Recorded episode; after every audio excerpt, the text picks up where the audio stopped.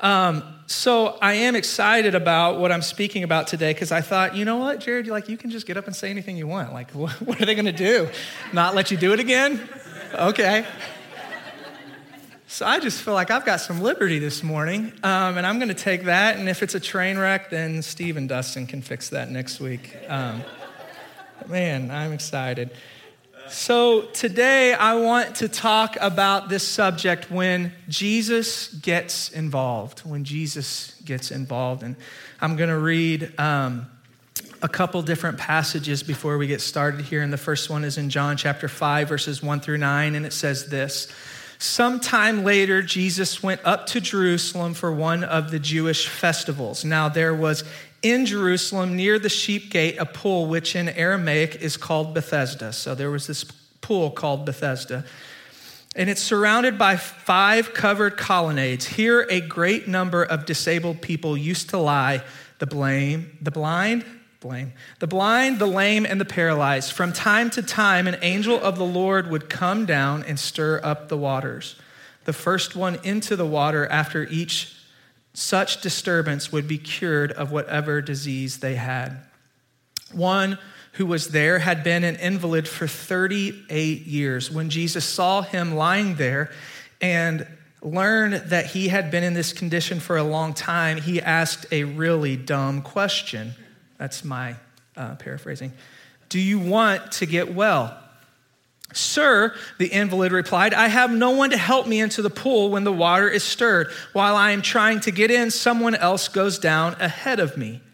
Then Jesus said to him, Get up, pick up your mat, and walk. And at once the man was cured. He picked up his mat and walked. We're going to change to Matthew chapter 27, verses 45 through 54, and it says this From noon until three in the afternoon, darkness came over all the land. And about three in the afternoon, Jesus cried out in a loud voice, Eli, Eli, Lama Sabachthani, which means, My God, my God, why have you forsaken me? And I just killed that right there. I hope you know. Whew, I worked on that one for a little bit. When some of those uh, standing there heard this, they said, He's calling Elijah. Immediately, one of them ran and, gra- and got a sponge. He filled it with wine vinegar, put it on a staff, and offered it to Jesus to drink. The rest said, Now leave him alone. Let's see if Elijah comes to save him. And when Jesus had cried out again in a loud voice, he gave up his spirit. He died. At that moment, the curtain of the temple was torn in two from top to bottom. The earth shook, the rocks split, and the tombs broke open. The bodies of many holy people who had died were raised to life. They came out of their tombs after Jesus' resurrection and went into the holy city and appeared to many people. Don't worry, I'm not going to talk about that. When the centurion and those with him who were guarding Jesus saw the earthquake and all that had happened, they were terrified and exclaimed, Surely he was the Son of God.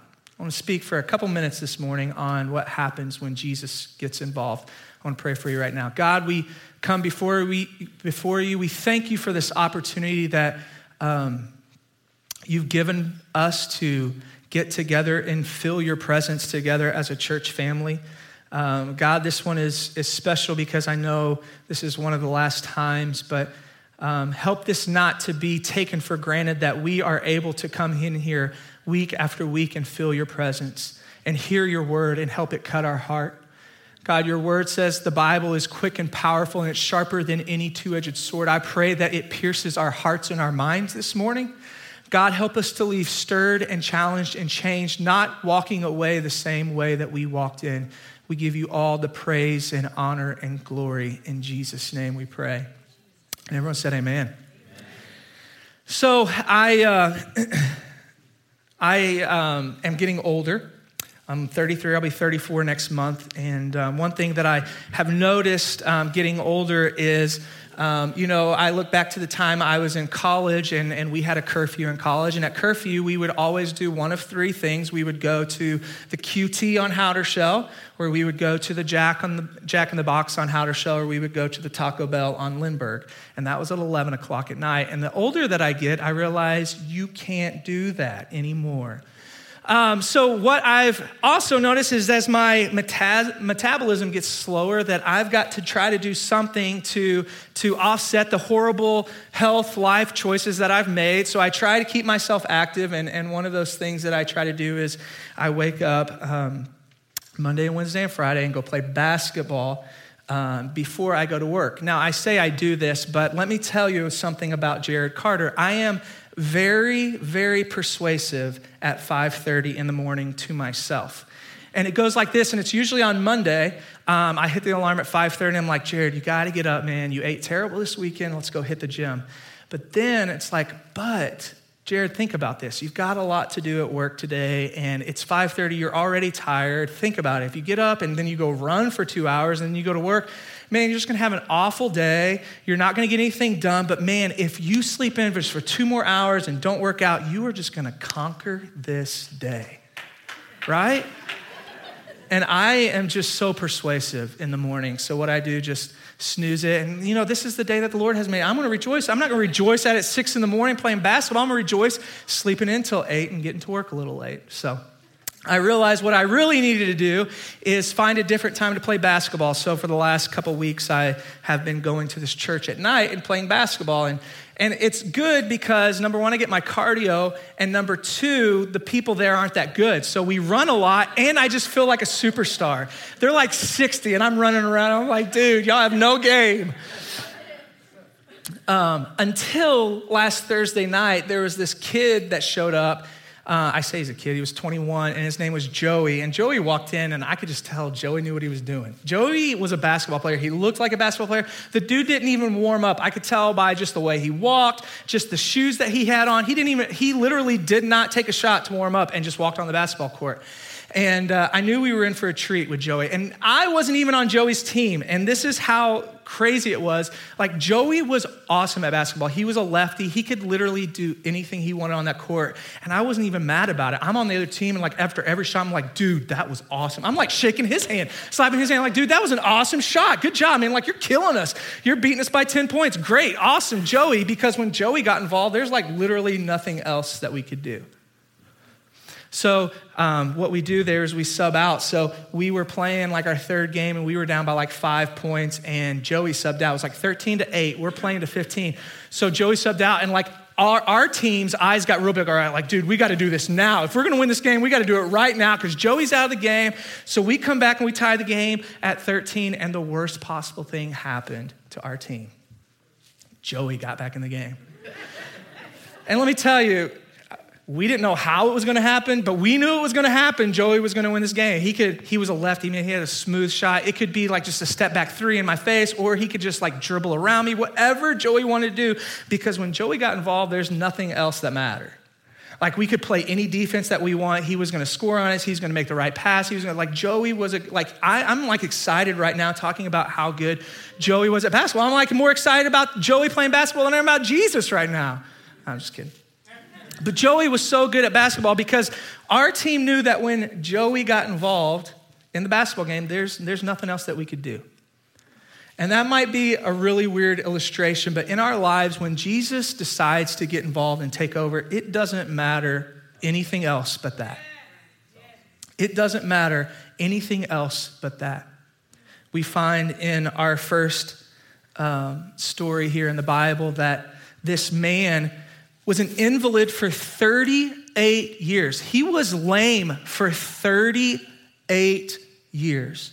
And see, this is the process of what happens. So the Bible says there was a season. We don't know if it's once every year, we don't know if it's twice a year, if it's four times a year. There was a season where something would happen and the angel of the Lord would descend and he would disrupt the water. He would begin to disturb the water and the water would start to be troubled.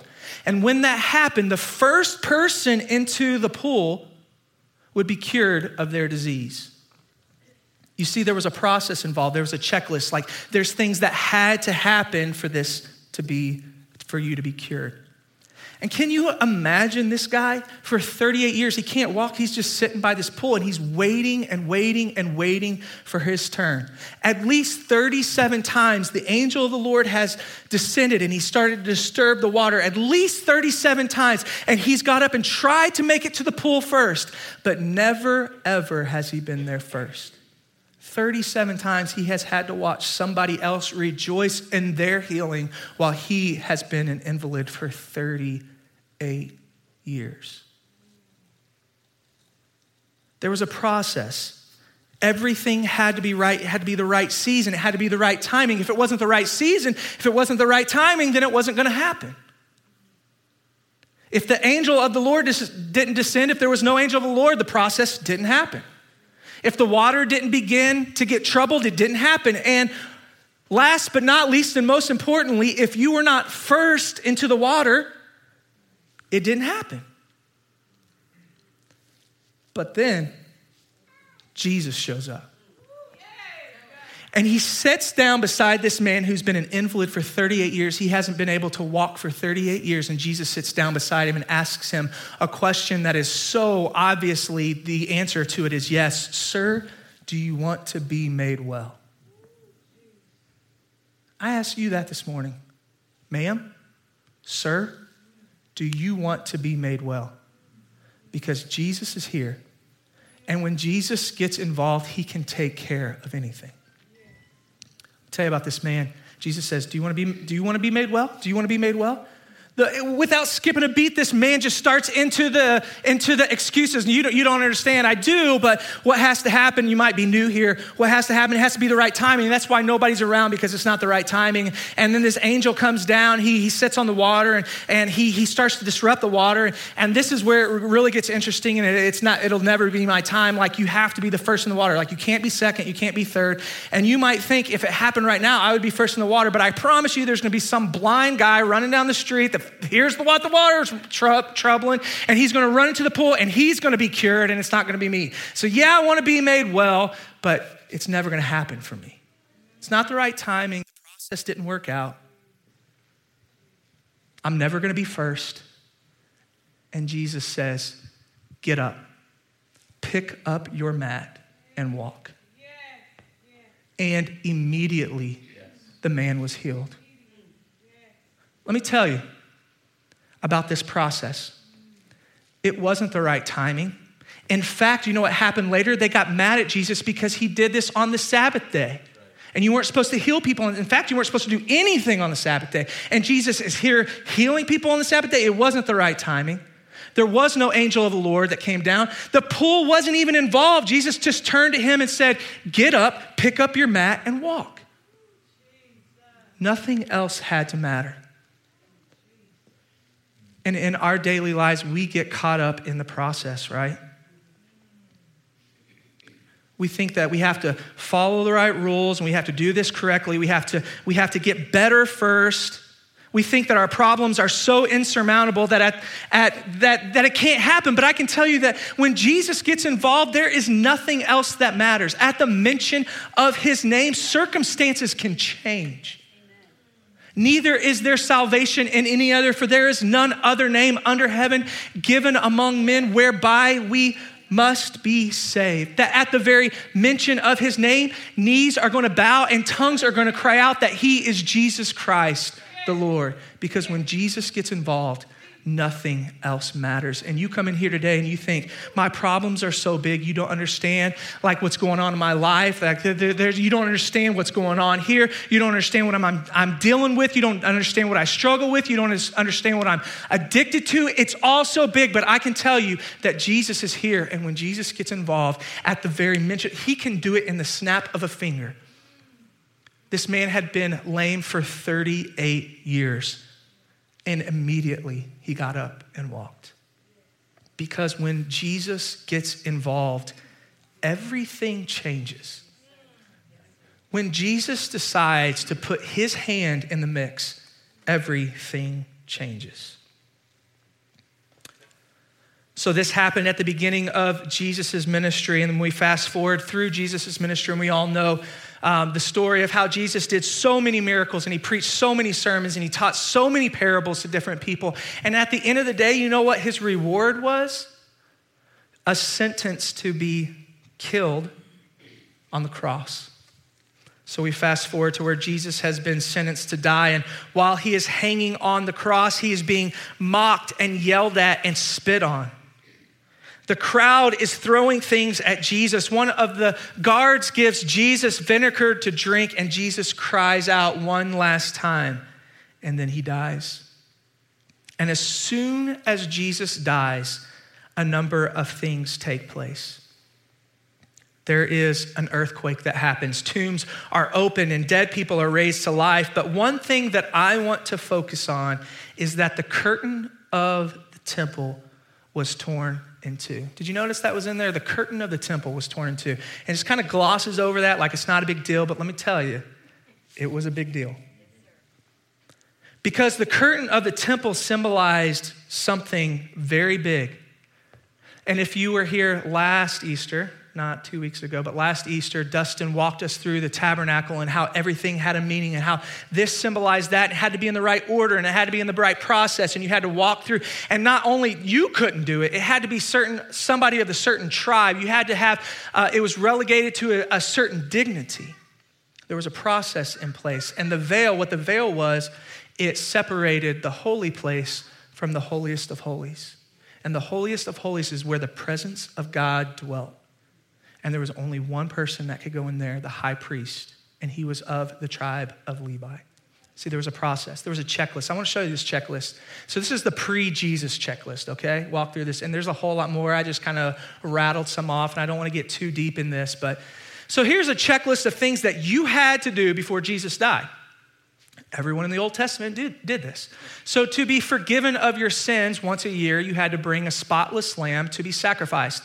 This would roll your sins forward once a year. So this was the, this is a, a, box you would have to check. Okay, once a year we're, we're heading to Jerusalem or to the tabernacle. We've, we've got to find a spotless lamb, one without spot or blemish. And what we're going to do is we're going to get here and we're going to sacrifice it. And everything that we've done wrong, this is going to roll it forward to next year. And next year we're going to have to do the same thing. We're going to have to find a, a lamb that doesn't have spot or blemish. We're going to take it to Jerusalem. We're going to take it to the tabernacle. We're going to have it sacrificed so our sins will continuously be rolled. They were never fully forgiven. They were just kind of postponed a year. So that's number one you had to do to be forgiven.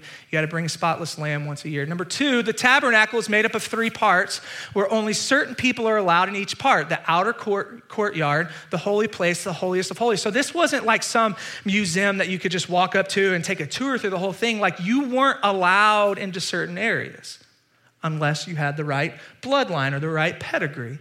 So this is the tabernacle. It's made up of three parts the outer courtyard, the holy place, the holiest of holies. Now, after this, one, you have to make sure that every piece is set up in the right place, right? Ensure all pieces are in the correct spot. We've got the altar of burnt offerings, we've got the laver, we've got the table of showbread, we've got the menorah, we've got the altar of incense, we've got the veil that separates the holiest of holies from the holy place. We've got the Ark of the Covenant.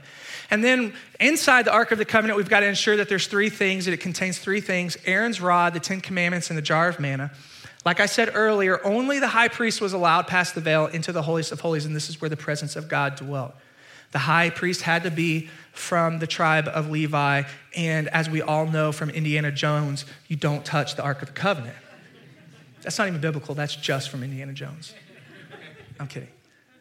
But this is your checklist before Jesus. This is what happened. This was the process. These things had to happen. In fact, it was so important that the high priest, like if he was the wrong person or if he wasn't right, he would go into the holiest of holies and just, eh, he would be killed because he shouldn't have been in there. So what they would do is they would put him in a robe and they would put bells on the bottom of the robe because they wanted him to, to stand outside the veil and make sure that he was still alive, walking around and accidentally bump into the Ark of the Covenant and kill himself. That's a joke. It's a Steve Thacker joke, apparently. Didn't go over well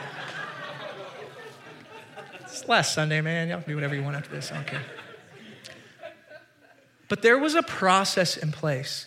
I'm not getting, trying to get you to understand or, or memorize everything that happened, but what I am trying to get you to understand that these things had to happen. For you to make it, for you to be saved, this is what it took, man. We come in here and we enjoy the presence of God. That's not the case in the Old Testament. The presence of God was relegated to the holiest of holies there was a process in place. This curtain is what um, separated the holy place from the holiest of holies. They said it was at least four inches thick. So it's not like the earth trembled and like it just fell off and it was like a like paper. Just no, this thing was thick. And when Jesus died, that thing was torn in two. And you know what that meant? Jesus is like, all right, I'm getting involved now. And everything else that's on that checklist and every other procedure and process that you think has to happen no longer has to happen because I'm taking care of it right now. Because when Jesus died, no longer do you need a spotless lamb because he became the spotless lamb. And he said, You're not gonna have to come back in a year and you're not gonna have to come back over and over and over again. I am dying right now for the sins of mankind. Anything that's ever happened, anything that's currently happening, anything that will ever happen, I am doing it right now. I'm taking care of it right now. And you know that one person that can go in and feel my presence? No, I'm tearing that curtain down so everyone can feel the presence of God. So, whereas it used to be where you would need to be of a certain tribe or you would have to have the right status, it's no longer that way. What God has to offer is open to everyone this morning Jew, Greek, Gentile, rich, poor, black, white. Uh, it doesn't matter. It doesn't matter. Because when Jesus got involved, everything changed.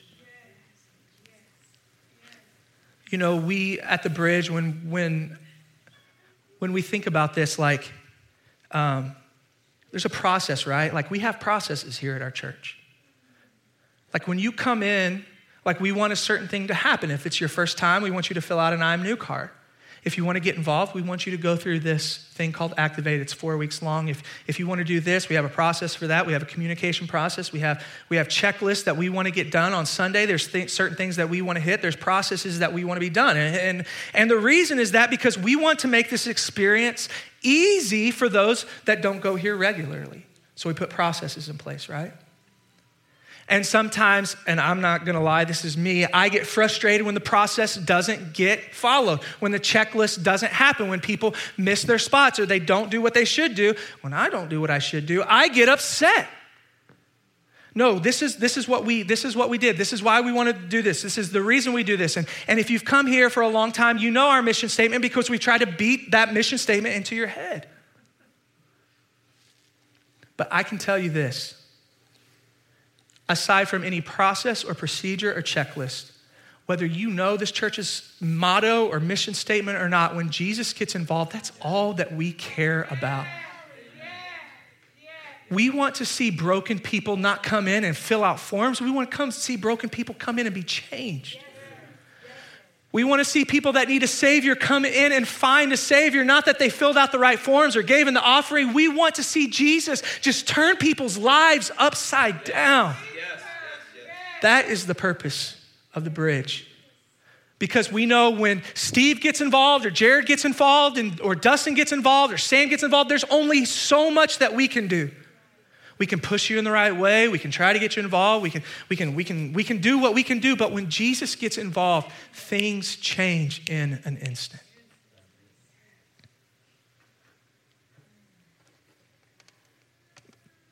I'm closing if the. Uh, worship team will come. But you know what? Our minds just don't work that way. We feel like we have to be good enough first, right? That we have to follow some sort of process, that we have to do something first before Jesus can get involved. And if I had to guess, there's probably like th- uh, three types of people that are here today. There's um, There's those of you that might be here for the first time or you haven't been coming that long and you hear stories of, of people being healed or Jesus dying on a cross for our sins, and, and, and you might not just believe it.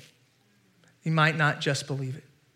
And I'll tell you this whether you believe it or not, Jesus is here and he's working in your life that you've already been exposed to Jesus. And I read a book one time that says the same sun that melts the ice hardens the clay. And, and once you get, once you get uh, inter- an interaction with Jesus, you're going one of two ways. It's either going to harden your heart or it's going to melt your heart to where you want to be with Him. You've already been exposed. Number two is the people that have been in it forever, and they probably think this is the most elementary thing ever. They're like, yeah, Jared, I already know this. Let's do something deeper. You know, give me some meat all right? But maybe we need to be reminded that when Jesus gets involved in our lives, things change. And we've been involved in it so long, we've done it for so long that we kind of know, right?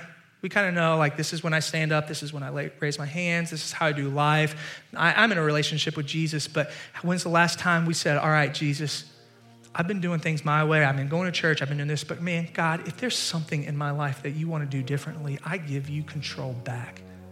God, if you need to wreck my heart, if you need to get back involved, if you need to, God, make me the center, make you the center of my attention once again. But there's also people that might be here for the first time or you haven't been here for very long, and you're like, man, I, I want to know more about this. I want Jesus to be the Lord of my life, but Jared, like, you, you don't understand. Like, you don't understand, like, what I've done. Jesus, Jesus just wouldn't, he wouldn't want me. Like you don't understand the sin that I have in my life. You don't understand like the things that I struggle with. You don't you don't understand my my family's background. Like we're just really really screwed up and I don't know that Jesus wants to get all up involved in that.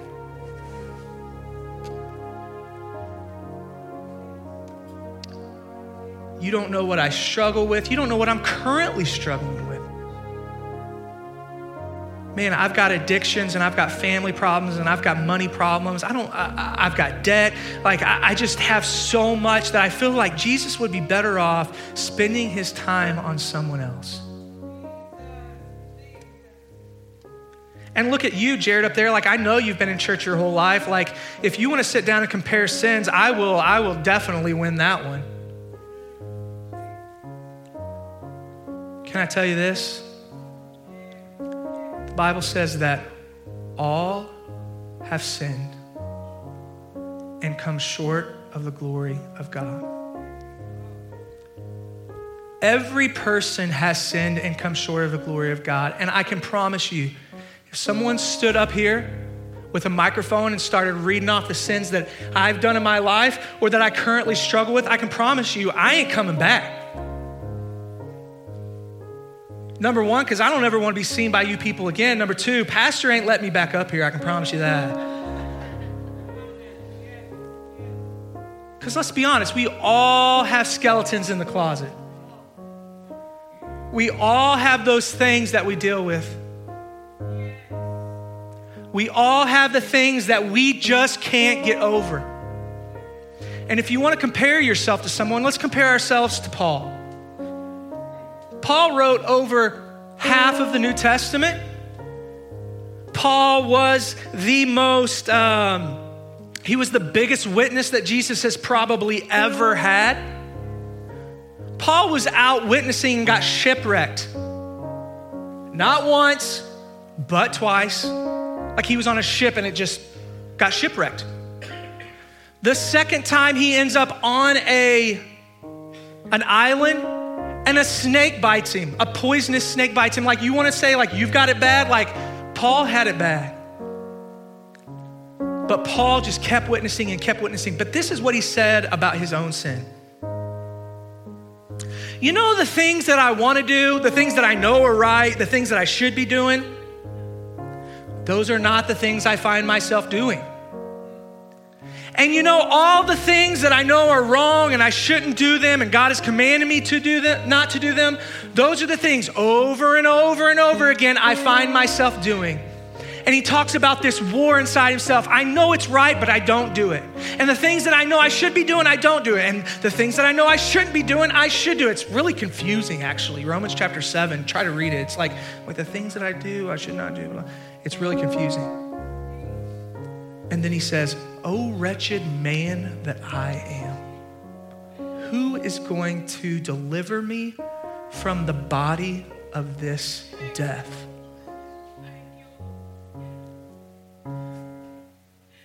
So, that sin that you struggle with,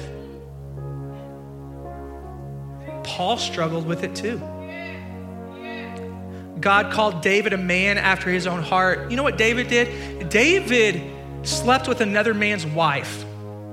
Then he had that man murdered. And God said, He's a man after my own heart.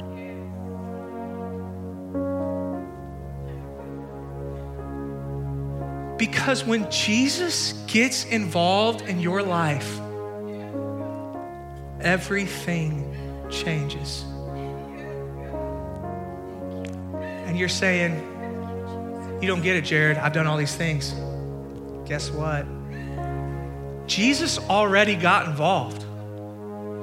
Jesus already got involved 2,000 years ago when he died on that cross. And he said, I'm dying on this cross so I can take away the sin of every person on this earth. So, you that are sitting here, that sin that you did struggle with, Jesus already got involved. That sin that you are currently struggling with right now, Jesus already got involved. And anything you will do from this moment forward, Jesus already died for that. Let's all stand.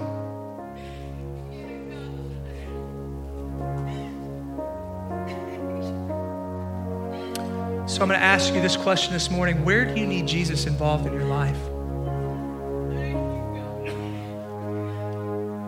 Um, before we were, uh, we did the music and then we were praying, we did prayer requests and like just some of the things that are happening in, in people's lives and like the cancer and the deaths and, and like the, the job situations and like it just seems like, you know, like there's just a lot going on, right? There's a lot going on in our lives. And I knew I was speaking this morning, and like people like just, can you pray for this situation? Like this is what I need. This is what I'm like. Like, and so my mom's like, my mind's like, Jesus can take care of that. Jesus can do that. You know, like this family, like this guy just died in a car wreck, and his family just needs peace, and it's hitting us hard. Like, wait, wait, wait. Jesus is the author of peace. That's why we pray because we know that, like, God, we need you involved in this right now. Like, we can take flowers, we can take food, we can do whatever, but God, you are the peace speaker. You are the only one that can, that can handle this in, in a way that no one else can. So, my question to you this morning is where do you need Jesus just to disrupt your life? Where do you need Jesus to just come in like a wrecking ball and take care of things? Think about that. And I'm going to ask you the same question that Jesus asked the man that had walked for 38 years Sir, ma'am, do you want to be made well? Because the same Jesus that said, Get up, pick up your mat, and walk is the same Jesus that can today say, Your sins are forgiven. Go and sin no more. Let's pray. God, we thank you for your word. God, sometimes we leave this place and your word has spoken us to us in such a joyful and happy way that we, we leave joyful and happy. And other times we leave, God, with the conviction of your word in our hearts. God, I pray that we don't leave this place and forget what your word has told us today that we need to wrestle, God, with the areas in our life that we have not yet allowed you to be involved in. We have tried to do it our own way. We've tried our own processes. We've tried our own checklists. We've tried to be independent enough, God, but today we are surrendering our will to you. And we want you to have control of our lives. But most of all, God, help us to have a heart of thankfulness and gratitude that says, You did the ultimate thing by getting involved 2,000 years ago when you died on that cross for our sins. So, God, just like Paul, the things that we struggle with today and the things that we, we have trouble getting through and the things that we know that are wrong that we keep doing and the things that we know we should be doing that we continuously don't do, God, you've already taken care of those things. God, just as you had the power to tell through your son Christ that man to get up, pick up his mat, and walk, God, we believe in you that you have the power to forgive us of our sins and we can walk away white as snow in your name. Can we just take the next minute or so and just really lean into worshiping Him? There are certain messages that are spoken that we need to just lean into and just allow God to move in our hearts and our minds. And I think today's was one of those. And so, if you would, just for the next couple of minutes, we're going to sing this song, but would you just, at, at your seat, just begin to think about the things in your life that Jesus can take care of, the things that with the snap of a finger, He can take care of, He can heal, He can deliver. Can we do that just as a church this morning? We thank you. We thank you, Lord.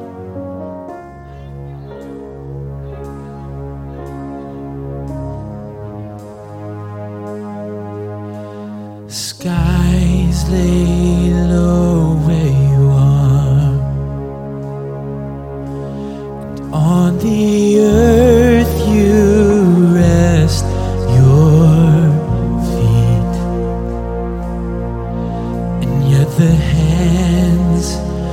cradle the stars